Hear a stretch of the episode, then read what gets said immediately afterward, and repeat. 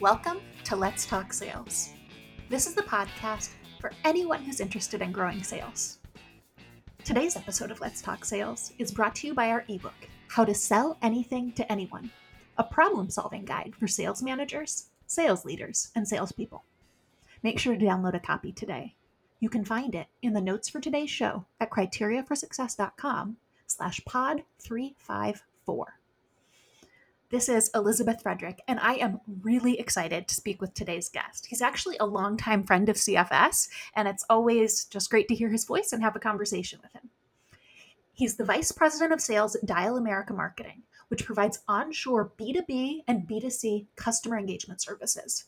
He has extensive experience in sales and sales leadership, especially as it relates to contact centers and customer engagement. And he is based near Wichita, Kansas at the moment. So, welcome to the show, Jay Hammonds. Thank you. Thanks for having me, Elizabeth. It's always great to talk to you. I really appreciate it. Definitely. I feel like we've known each other for a really, really long time at this point. Um, I am so glad that you could join me. And I just introduced you. But before we jump into the bulk of what we're talking about today, I would love it if you could introduce yourself to our listeners kind of in your own words. Sure, happy to do that. Um, I guess that I'd start off with the, the fact that I'm passionate about customer experience and customer engagement. Um, that passion literally has grown from working in or with call centers my my entire career. Um, I, am a husband, I'm a father, and my daily goal is to be the person that my dogs think I am. that is uh, that's a wonderful goal, and if I remember correctly, you're a recent empty nester, right? Yes, I we just sent my youngest child off to the University of Nebraska. Um, I, I, think it was much easier for him than it was for me. Like I, mm. I, I, managed to keep it together until we were in the car on our way out of town, and I think he was just waving, "Yay, they're gone." I remember it was a long time ago at this point, but my freshman year of college, and definitely I was happy, I was excited, I was fine, and then it'll hit at some point, and it's it's not a fun realization in some ways. Just like, oh my goodness, my family's far away. yeah, I don't think I don't think this kid's gonna be like that. I've never okay. known a six year old who told anybody I want I can't wait to go to college. every, every six year old I ever met said they wanted to be a fireman or something like mm-hmm. that, and and and he was the six year old who said I can't wait to go to college, and so now he's there. You know, I just hope he has a plan for afterwards.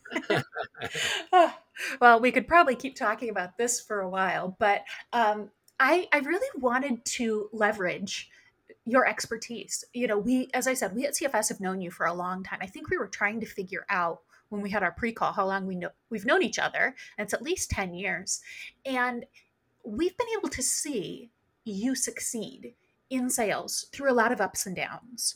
Obviously, we've all seen what's happened in the economy recently, but as well as over those last 10, 15 years. And I'd love to spend our time today really talking about what are some of the lessons that you've learned about what contributes to that success. How have you been able to succeed um, over time and continuing into right now? So I'd, I'd love to start with just a big, broad question, and we'll see where this goes. What do you feel like are some of those core principles of selling that you've been able to develop um, that have haven't really changed over the years? What are what are the key foundations to what it is that you do? Yeah, that's a that's a really good question, and and I it's it's it's it's easy to say, but I think it's harder to really truly explain. Um, my job is to get to work with people who have problems. My, my job is to find people who have problems that need my solution. And so I feel like the, the main principle of what I do is listening.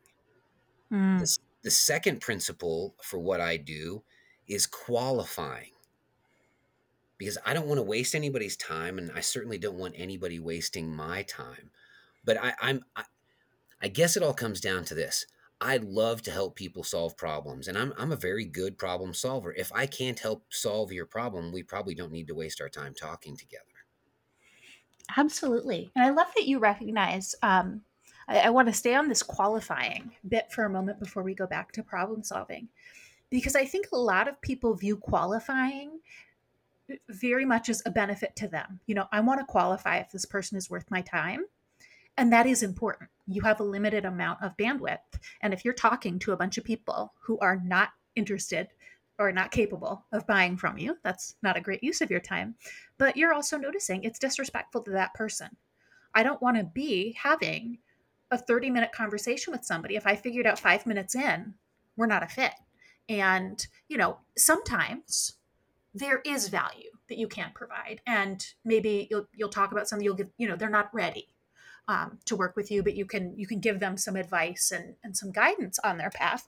But if you can just tell that it's not a fit, it's it's it is disrespectful and it's it's damaging to the relationship because I would imagine there have been times when somebody wasn't qualified the first time you talked and because of the way you handled it because of the the relationship that you developed in that process if at a later point you reached out and it was a better time it's a lot easier to re-engage with somebody who who's been respectful to you kind of throughout that whole process. Does that align with kind of the experiences that you've had?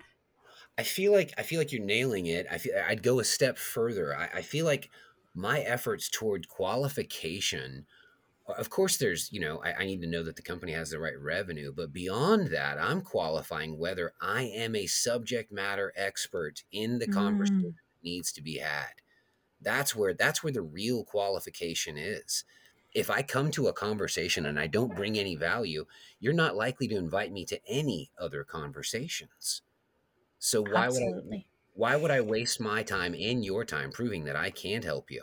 I need to understand if there's an applicable scenario that we can work together and it makes sense for both of us. And that's really what it gets down to. And I feel like that that really does come down to respect. Um, I I closed the biggest deal in my career by asking somebody how I could help. I mean, that was literally my close. How can I help? And and that was a person who had told me no in the past. Mm-hmm. I I really love that that frame on it and I think that really leads us into having a conversation about problem solving because as you said, problem solving is a term that I think gets thrown around a bit lightly. You know, everybody thinks, okay, I need to be a problem solver. I'm a problem solver.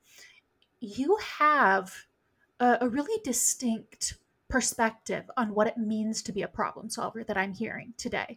And what I'm hearing is not just I need to be able to have my organization meet a need for your organization, but I need to be able, as a consultative partner, to scope a solution, to provide my expertise to develop the the the package, you know, the the solution that meets your needs. And having that perspective on problem solving, it does require maybe a bit more subject matter expertise. But to me, that's really the difference between having a consultative selling partner and somebody who who just wants to make an order right? That's that's exactly right. Early in my career i had an opportunity to pitch a, a huge organization and i blew that because i was so aggressive wanting to pitch mm-hmm. and not and, and I, I wasn't trying to solve a problem i was trying to make a sale and so that lack of knowledge i mean basically it precluded me from being able to make the sale Absolutely. And it's something that we hear a lot when we talk to executives and um, and CEOs is I don't think that my sales team has the subject matter expertise that I want them to have. We hear it a lot also from product teams and delivery teams. And the frame that I'm hearing you think about, you know, subject matter expertise is kind of I, would say it's kind of one and a half or, or two distinct areas. One is you really understand your solution and what it is that you do, and you understand what client problems it solves and distinctly what you know what are the situations in which you can be beneficial? And then you combine those two elements to say hey based on what i'm hearing from you we'd need a little bit of this this kind of approach. We'd go with a instead of b but we'd take a little bit of e and not c and d whatever it might be. And and you're able to craft that custom solution. And so you really can't just learn your product. You have to learn just as much, if not more, about your clients and the situations um, in which they'd use your products. Is is that kind of your approach when it comes to continuing to learn and, and increase your product knowledge and your your ability and your expertise? You know, I'm, I'm, I'm really lucky in that we work with a, a number of great brands that are on the forefront of customer experience. And so I have a, an ongoing education about where the market is heading, what customer expectations um, are, are, are leaning towards, and, and how companies are responding to them. I mean, Mm, COVID provided this amazing case study on uh, on the American customer experience and the expectations around that.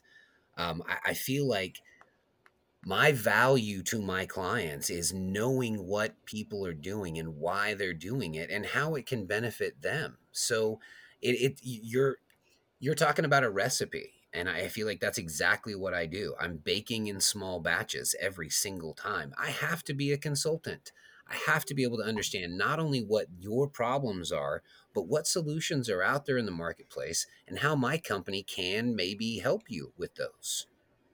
Definitely. And I would imagine early in your career, kind of as you were starting out, it probably took some time. Would you say that if somebody were um, attempting to kind of improve their their expertise, their the being a, a consultative partner, would it make sense to kind of start maybe one industry at a time, or you know, with each client, work to identify what's common across all of our clients so far and what's unique to this one and why might that be the case it, it, some sort of a, a kind of curriculum almost approach. Um, how how have you been able to grow that? I guess over the years, and, and do you have a an approach if you were mentoring a new hire that that you would recommend that they follow? Yeah, I feel like I feel like becoming a new business development rep in the customer experience space really requires an investment in time to understand what customer experience is, how it's measured, and and how your clients benefit from those measurements. Uh, If Mm, you're if you're going to be a real consultant, I mean, you have to figure out what does this mean to the bottom line, and inevitably, yield is part of your conversation. Whether you're talking about outreach or service, you've got you know what what is the cost of that interaction, and what does it yield, and so understanding how how my industry plays with all of the other companies in America that have customers that have to engage with those customers. How do I add value to them really becomes any sales reps, you know, their their mission. absolutely. And um, you are definitely in an interesting space in that you work with so many large, well known companies. There's a lot of information to be found. But what I've seen, you know, whether it's a very well known company or, or a small one, you can still ask a lot of the same questions and apply your expertise in a lot of different you know in, in, in a lot of the same ways and you know take what you learn from the big companies and apply it to the smaller ones and take what you learn from the smaller companies and sometimes apply that to the larger ones I, I'm a product of all the the programs that I've been a part of. So yeah, it's it, there's there's tribal knowledge that's really deep within the organization, and that helps us support some pretty audacious goals from our clients. Definitely. So, um, we've talked a lot about qualifying and about problem solving, and I feel like those are those are two of your core principles. But I know something else that I feel like I know you for and I see in what it is that you do is the relationships that you build. And I think it's built on problem solving. It's built on being a subject matter expert. It's built on respecting people and qualifying quickly and, and appropriately. But what are what are some of the ways that you think about relationships and building relationships, maintaining relationships, how you how you leverage relationships to drive success in business development? Yeah, that's a that's a really interesting question. Um, I think a lot of people would like to boil relationships down to transactional um, transactional exchanges, I guess, hmm in sales. And and and I guess in my experience is that there's no faster way to miss your quota than Yes. than than to treat those relationships as transactions. And I think one of the most one of the most um, powerful insights I think I've had in my career is that I've been surrounded by people who had so much more to offer than I took time to understand. Mm. And so that that really kind of that really has kind of driven me to try to understand. So when you talk about problem solving and relationships, I think it really just comes down to the fact that I've embraced my curiosity about people and and I want to understand what is your thing because everybody's got a thing probably, right? And I want to understand those things. And when it comes to business, I like to be able to know that I have that thing to offer, right? And that, and that's important. I, I tell my friends all the time that I collect smart people. I collect brilliant people like other people collect bottles of wine or something like that. Only I don't keep these on shelves. I just can't wait to interact with them. So for me, relationships are about respect. I love learning from people. And the, the only thing I love more than that is being able to help people. And I hope that that comes across as genuine. Well, I think it comes across as genuine when I talk to people. Otherwise, I probably wouldn't have the relationships that I do. Absolutely. I think there is uh there's a temptation to make it transactional like you said. And especially when it comes to sales when you do leverage your relationships for business and people are, you know, paying you money because of the relationship that you have. But if you're doing it in service of a bigger, you know, um, contract, if you're doing it in service of um, being able to show off that, that you got a, a client, that's going to come out subconsciously in the way that you communicate versus really having that interest in them as people and having that curiosity about the challenges and the problems that they have. I think we've all got friends who are just naturally like that. And it's such an appealing person to spend time with somebody who, who's truly curious and wants to understand and people love generally to talk about themselves. And so it's not usually very hard to get people to to talk about what it is that they're passionate about. And if you're passionate about something that is a part of what it is that they do it it turns into you're not selling. You're you're talking you're conversing you're you're discussing things you're you're sharing with each other and sometimes you discover that there's a way that you could work together there's a solution that you could provide um, you know that you could craft together and sometimes there's not but there's that consistent deepening of relationship just in the listening and in the the the kind of respect as you said that you're providing to that person by really wanting to spend the time and hear from them what it is that they're interested in. That i you, i could not have said that any better. Um, I, I think that's that's exactly the whole point. I mean in this whole this whole concept of sales revolves a push or a pull right? And and and don't don't get me wrong i have to use automated sales processes. I have to be automated in my approach. There has to be discipline around the numbers that drive my success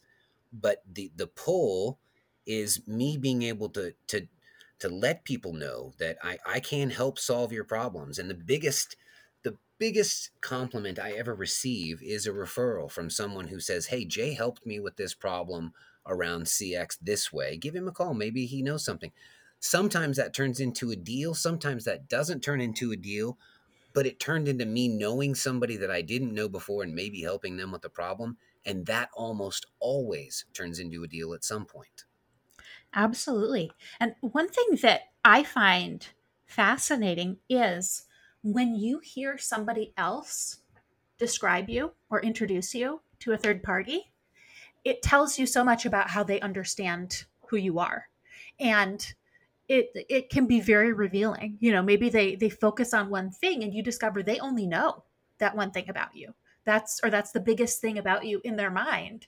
Um, but if you have somebody who is able to refer you to somebody who you are able to help what that tells you is they understand who you are what you do the problems that you solve and they know that they can trust their friend their colleague whoever it is that they introduced with you, right? A, a referral is such a gift because somebody's saying, I'm putting my neck on the line for you. I am telling somebody that I trust you with them. And depending on the scope of it, obviously, sometimes it's more of a risk than others, but it's still a real insight into the relationship that you have with someone. You know, I, thanks for that. I feel like I, feel like one of the ways that bears itself out too is that the, the keeping relationships, right? Mm-hmm. Keep, keeping those clients. So uh, most of my clients have been around for 10 years, 12 years. Um, I've been with Dial for 15 years. And I've, you know, I've got clients who have been with me from the very beginning. I'm always adding to that roster, but I've got client relationships that go all that way back. And we've gone through five, six different contracts, 18 different crises of different kinds. And, you know, being able to have that relationship and maintain that business relationship to be to be workable for everybody that to me that feels like hey I, that's that's an accomplishment Absolutely. One thing that I've discovered is, um, and this is true in personal relationships as well, it's really only once you've been through a challenging situation that you really get to understand somebody. And so you can have a business relationship with somebody for years and years and years, and nothing ever goes wrong. There's no friction at any point, and it's going to be more shallow than a relationship that might be much shorter in duration, but you've been through some stuff together and you true see how people respond. And it it can be interesting to be a client of a company for a long time and have never seen how they deal with crisis, how they deal with difficulty. Because there is kind of a worry in the back of your mind that, you know, I've never seen how they respond to this. What if they're really bad in crisis? And they're very lucky that they don't have it very often. But when it does happen, they just, you know, they can't handle it. They run around like chickens with their heads cut off. And it's not, it, you know, it's not a, a useful partner relationship. And so, it, not like you should manufacture crises. That's no, not no, generally a good stra- strategy, but um, definitely, I think viewing those as opportunities to continue to be a problem solver and to deepen the relationship. you know i feel like during covid we saw the best example of that because i feel Mm, like one of the trends that i saw there really was that um, you know people weren't looking to make a whole lot of new friends right when covid mhm, started. They were digging into their rolodexes and going back to the people that had helped them in the past you know who do, who do i know that i can help solve this problem? And everybody had problems at particularly at the beginning of covid as things went down. And so we we were busy and and our phones were busy. And and it, it was nice to know that you know people were counting on us in in a really really tough situation and to be able to deliver those some of those relationships have been forged. And that business may go away next week but i guarantee mhm. That there's you know there's been relationships built there that will last you know the rest of people's careers Absolutely.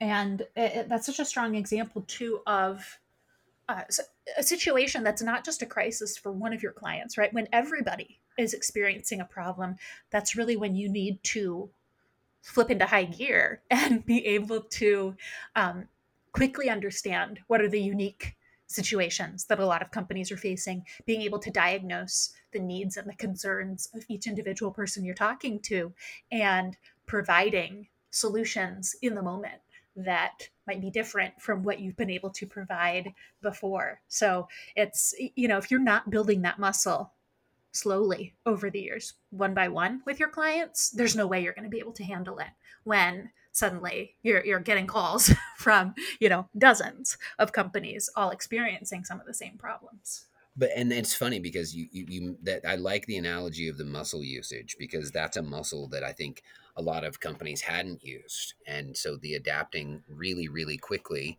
was something that everybody had to do, and so we learned how to do it, and now I think it's it's it is the way things are are moving forward. We are going to continue to adapt quickly. And if the things that happened in COVID happened today, there would be different responses because of the adaptation that occurred um, particularly in my industry. Um, and so I feel like there's a march forward that just does not stop. And uh, as one of my very first mentors said, you can get on the bus or you can get run over by the bus.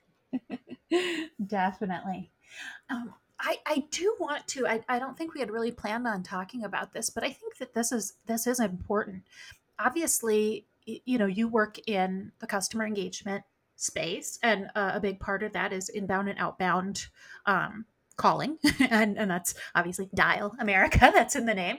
Um, but I'd love to hear what are some of the the things that you're seeing that that have you know the changes that have come out of covid and everything that's changed in the world and how you've had to kind of adapt your solution adapt your approach That's a great question. Um, I'm going to try to give as coherent an answer as I possibly can, uh, but I'm still struggling from a little bit of uh, stress from the whole situation. um, certainly uh, you know, it's it's honestly, I feel like we, we our industry is kind of at an inflection point where AI and and bots and analytics are really making a difference on customer interaction and customer engagement and that was hmm hap- that was happening before covid. And the the the outcome of that evolution in customer experience and customer engagement is that where the call center used to be the contact center the customer service rep whatever you want to call them where that used to be a catch-all for all kinds of activity we've gotten much better about directing self-service and digitization mm, and providing you know less uh, I guess easier responses for less intrusive or demanding interactions. Um, and then, so what that means is where we used to have an agent that was in training for a week or two weeks on average, they're now in training for six to eight weeks, 10 weeks, maybe sometimes 12 weeks to mm. handle some of these much more complex interactions that are occurring because the rote interactions have been sent to machines. So it it really changes your customer experience focus and it puts a lot more responsibility on that person in the chair to have the right conversation at the right time. absolutely that's i think something that people still aren't sure of how quickly it's going to happen in in different fields but that's a great example of when automation hits you can just you know stop and say okay computers have taken over or figuring out what's what's the thing that people do still need a person on the phone for. And i think of how many times i call a customer service line or um, i you know call to even to even uh, buy something. Uh, every year i get the um, there's a package for my cable that lets me see all the hockey games across the various markets that I wouldn't be able to see in my local market. That's my my one sports fandom, and um, it's it's easy enough to follow with it. And you are supposed to be able to just click in the app and get signed up for it. There's not a single time I haven't ta- had to talk to a person in order to get it up and running. Um, and usually I'm talking to a person, you know, the day of the first game. Of course. like, oh, of And course, I can't watch it on my TV. Um, so it's, it's, you think of the kind of times you want to deal with a person. And I don't need a person to tell me what's the balance on my bill. I don't need a person to you know, to sell me a really basic thing, you know, a, a, continuation of a service or an upgrade or whatever. But when I realized I had all these different subscriptions with the New York Times and they had an all inclusive subscription that would cover all of it and be cheaper, it was nice to call and talk to a real person and figure out how do I get a refund, you know, how do we prorate all the times because everything's signed up with a different calendar. And and that is a level of expertise the person at the other end of the phone has to have where like you said it's not just a couple of weeks it's not just there's a manual in front of me with 10 questions we get asked and the, the perfect answer for each one. It's lots of interesting creative questions and uh, a person who needs to be an actual problem solver on the phone instead of just a person who can you know page through a manual and read a script Yeah, the, the ability to link databases together and dip in and grab information is easy, but when there's decisioning that has to be done, that's still a thing that's being developed, and then eventually we'll get there. Um, and there's some really amazing tools out there that can that can help customer engagement, but but it, all does come down to somebody sitting in a seat being able to take care of the thing the machines couldn't. yep Yep. And and we've all had situations where, you know, you're on a phone tree and you know, there, there is a limit to what the automated system can do. And any anytime you've gotten to the place where you're frustratingly saying representative, representative, yeah. um, to try to get out of a phone tree, you want that representative to be to be capable and qualified. So I love that, and I think that's something that as organizations are thinking about their their offering and the way that they engage with their clients, um, have you automated the stuff that people want to be automated? Have you taken the things that um, that people don't want the friction of having to interact with a person and a person can't add value. And have you been able to figure out how to automate those but have you been able to also identify what are the use cases where you do benefit from having an interaction? And how can you have that person be skilled and and capable in that way because i think a lot of people have historically viewed you know the people picking up the phone as very low level. And that's that's not the kind of um, of representatives that we're really talking about here. We're talking about people who who know what they're talking about. And that's i would imagine a more satisfying job for those people even it's, though it's it's also going to be a bit more of a stretch. It is it is certainly much more of a demanding job because again, you're talking about an increased knowledge load, you're talking about an increased you know ability to understand specific client interactions that are outside of the norm for the most part. And and for anybody who's listening, I mean you you obviously understand that digitization is a thing that is happening. It is coming whether we want to see it come or not. And there are incredible benefits both for the companies that employ digitization and their customer experience. Mm-hmm. The amount of the amount of return that we see on some of these efforts is is unbelievable. Definitely. Definitely. So I, I, had to go off on that rabbit trail a bit just because, you know, again, this is your area of expertise. Um, but I, will I'll kind of circle it back because we're, we're really building on, you know, to me, it, go, it makes sense. Um, we're talking about a change in your business that that you've seen and, and been able to adapt to. What are some changes that you've observed in the way people want to buy from you and the way people engage with you? And and i think we've already discussed some of them but there are there other changes that you've been adapting to lately? Yeah i feel like in this in in the current marketplace um, there's more what uh, reputation vetting, profile vetting that happens before you ever get down that path. They want to know. Mm. My buyers want to know a lot more about my company and me in many cases before that we go down that that long path. And so your your social reputation is is kind of important. Um, and if you haven't been advocating for an area and suddenly you start advocating for an area or talking about a process or talking about something that you haven't ever talked about before, it, it, it, it I think it raises questions. When I tell people I'm passionate about customer experience, you need to be able to go to my social sites and confirm that. Mm-hmm. And you need to be able to see that other people agree that I know what I'm talking about. Otherwise, what's the difference between you and a bot that's just out there auto generating leads, right? Absolutely. Um, and I feel like that's happening in so many ways. Like you said, there's you at an individual level, then there's do I think your company has the right values?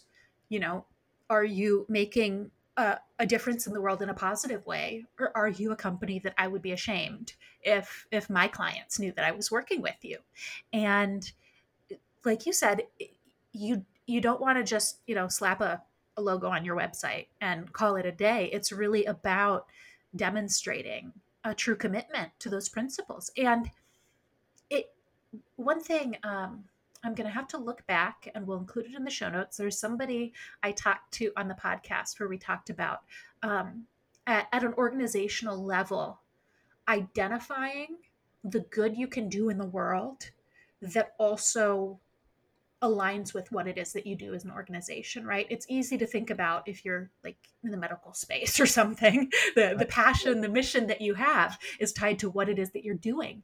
But if you can think about okay we have a customer engagement service that we provide what what does that align with when it comes to values? And how can we live out those values? And you know i from the outside what i see one of your things is you want to um, provide jobs uh, and not just outsource jobs, but actually provide jobs in the U.S. Um, I see that you you've made a lot of commitments in the local community where the company is based, and that that aligns with your offering. But then there are also other values that come out, and figuring out how to share that message externally in a way that people can engage with and can be excited to support and can be comfortable and confident in working with you is a skill is a is a type of communication that people never really had to think about much in the past. And that's a that's a great observation that that's something that, that people really do care about more than they used to. And the information is more readily accessible than it used to be you know it, it, it really this a long time ago i, I had a, a sales mentor who introduced me to the concept of sales as whale hunting mm-hmm. and and he explained that that individuals don't hunt whales. It takes a lot of people to land a whale, and it takes a whole village when when there's a whale being caught. And and my village are my operations, my account management, my technology, all the, the, the people who do the work for our clients, the people who make these ideas come into fruition and and actually generate the results that we're that we're hoping for my job as cruise director. I have to introduce those people to the buyers and I have to make sure that they're prepared. I have to make sure that they understand what we're talking about, what the buyer is looking for. My job is event preparation as much as it is finding new contacts. Mm-hmm. That's that's such a great view, and that is um, an analogy that we often use. Is you know, there's got to be somebody who's the quarterback of um, of the process. Um, and that alone is a big value add. A lot of times, what we don't consider is people don't necessarily know how to buy your services because it's not something they're doing every day. You are selling your services hopefully many many many more times than they are buying your services right? It could be a thing they do once every 10 years or you know 15 years or 20 years. And maybe it's the only time over the course of this person's career that they'll be making this buying decision. And so if you can coordinate that if you can tell them what to expect sometimes you have to tell people what questions they should be asking you and that's that's a great way again to to qualify and also to really be that consultative partner.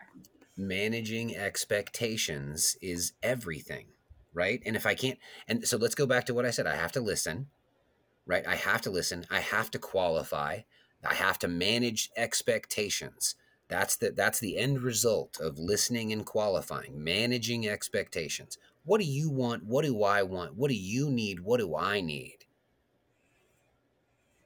Yeah, and it's it's it can be fun. I think that something that comes out just in your voice, in the way that you talk about this, is your real passion for it.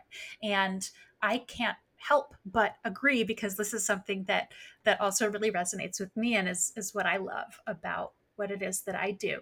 But I think most people like, you know, putting Legos together, doing puzzles, maybe it's crosswords or sudokus or whatever. People people like to challenge themselves a little bit. So I think if you can take whatever it is that you do that involves figuring things out, turning order and uh, turning chaos into order, um, that's the same drive, the same principle that really underpins um, this this core element of what it is that you do as a consultative sales professional. I, I love it. And I'm looking up at my wall of the like 13 or 14 different Lego sets that I've built with my kids over the years. oh, I am jealous. That's one of the things that um, I am glad that I've got lots of nieces and nephews because there's a, a solid range of ages at which that is a gift you don't really have to think about. Right. And anytime I get to actually sit and, and build stuff with them, first of all, Legos have gotten so much more fancy and complicated since I was a kid. I'm jealous. So um, much, so much fancier, so much fancier. But I will not lie. One of my fa- one of my treasured possessions is I still have all my Legos from when I was a kid. Oh, that's to, awesome. I gave them to my kids and then augmented all those. So shout out to Legos. They're fantastic. definitely. And they are not a sponsor of this podcast, unfortunately. They should be. They should be, though. Really, they should be. All right. Um, I'm looking at the clock and realizing that we've we've been talking for a while. So, a question I always like to ask our guests because this is something that every professional is doing is keeping an eye on trends. We've talked about that a little bit with what you're seeing um, specifically in, in what it is that clients are looking for in your industry related to automation but are there any other trends that you're kind of keeping in your view as you as you look to the future? You know i think i've already talked about digitization and i feel like that's really the trend. That is, mm-hmm. that is that is really the trend. Digitization the, the increased use of ai the increased use of bots the need for a better trained rep really is what it's going to come down to because when you end up with those decision trees that have terminated and you don't have an answer still your cx goes down. It just drops like a rock. Your return buyers fall off. So a, a good digitiz- digitization platform is a great idea. You just have to be able to manage and, and, and continue to tweak that and i think that's the trend. People are learning how far they can go with digitization. What can we get away with? What can we not get away with? Where is their opportunity to improve CX and save the company some money at the same time? And, you know, grasp, reach, not always the same. Absolutely. That's so incredibly important. I think kind of related to that, uh, it's it's been a problem for a while now of organizations growing their tech stack growing the number of platforms that they have and not fully leveraging and adopting each one as it happens. And so, if you realize that you already have implemented a lot of different um, platforms and tools and you haven't been able to successfully use them, you really want to think about okay, what is our um, integration process? What is our rollout process? Um, because clearly it's not working, and you don't want to try to roll out a next step of automation before you've figured out how to use the things that you already have. So I think that's a that's a good kind of litmus test for organizations as they're as they're figuring out their you know their their capacity and their ability to move along the automation um, journey that that we're all on that's that's that's very well said. I, I, understanding what your goals are, understanding what your objectives are, and again, I'm going to say this again: managing expectations mm-hmm. for, for, what you're going to get out of that endeavor. And then if you don't hit that number, you you really need to understand why. You know, that's where the real that's where the real problem solving comes in, and the aha moment for that next that next propulsion forward comes from. You know, what what do we need to do differently next time? We've all seen this in our own sales automation efforts as we've gone through. You know, this it's it's an evolutionary process. You don't ever have it figured out. It's always changing. Yep. And the number of times I've talked to organizations and there's one person on the team who knows how to use, you know, platform A, and there's another person on the team who knows how to use platform B, and there's nobody who actually knows how to use all of them. and it's it's not not a great recipe for success certainly. So many um, organizations are reaching for omni-channel interaction and and and it's it's a concept that makes a lot of sense and when it's appropriately applied it is fantastic but using the word omni-channel means something different than having seven different stacks of interactions. Definitely definitely and a lot of times that that buzzword is you know five steps ahead of where you are not just one step. So figuring out what you know can you can you successfully manage one channel then two channels and then we can get you to omni. That's exactly right. That's exactly do, do you need to run or do you need to walk? And and what mm-hmm. is it mm-hmm. going to help you if you're running in that certain direction you know what i mean? Not everybody really needs omni channel but it's become such a buzzword. Yeah. Yeah. And you think about if a lot of times that's useful perspective to have. How many different trends have come and gone? And a lot of companies feel like every single big thing that comes out, we have to figure out, you know, how we're going to adopt it. But more if you can understand what is the purpose of this, why are companies interested in this, what are the kinds of businesses that are really benefiting from this trend, and what would we need to be able to do in order to benefit from it and you know it, some things most things you have to at least have an understanding of. You don't want to miss a wave that that everybody's going to be riding at some point. But you also don't need to be the the first one to jump in or a very early one to jump in if if there's not necessarily a strong use case and sometimes depending on the organization figuring out you know hey who are the people that we're going to watch what they're doing and see how they use it as um, as some inspiration for how we might be able to build it out ourselves and it, it can be interesting to see the correlations that people make even outside their industry. You know it's not like you're looking at your competitor to see how they're doing it but how can you look at a tangential company who has a some overlap with yours some similarity to yours Oh see how they're leveraging it? And you can still be a fast mover in your specific space but um, you can you can usually take a lot of best practices from others as well. Yeah, there's so many portable use case studies that hmm really aren't that aren't industry specific. Um, it, it really ultimately comes down to application. Mm-hmm. Absolutely. Absolutely. Well, a question I always like to ask my guests, because I am a constant searcher of information, and I'd assume anyone who listens to this podcast is as well, are what are some resources that you would recommend to our listeners? It could be books, it could be podcasts, it could be uh, a YouTube, a TED Talk, whatever it might be. Uh, you know, I, I don't know that I was completely prepared for this question, so I'm kind of I'm, I'm scrambling a little bit. Um, I would say that when it comes to trends in my industry, I feel like uh, paceassociation.org. Um, that's P A C E um, organization.org. Um, hmm they're they're uh, the professional association for for customer experience, and they're it's a fantastic group. I've met some wonderfully smart people there who are doing some great things in CX, and I follow a lot of them. I stay in touch with a lot of them, and and I feel like it's always a great opportunity to go to their annual conference and learn about what's coming up and what's happening.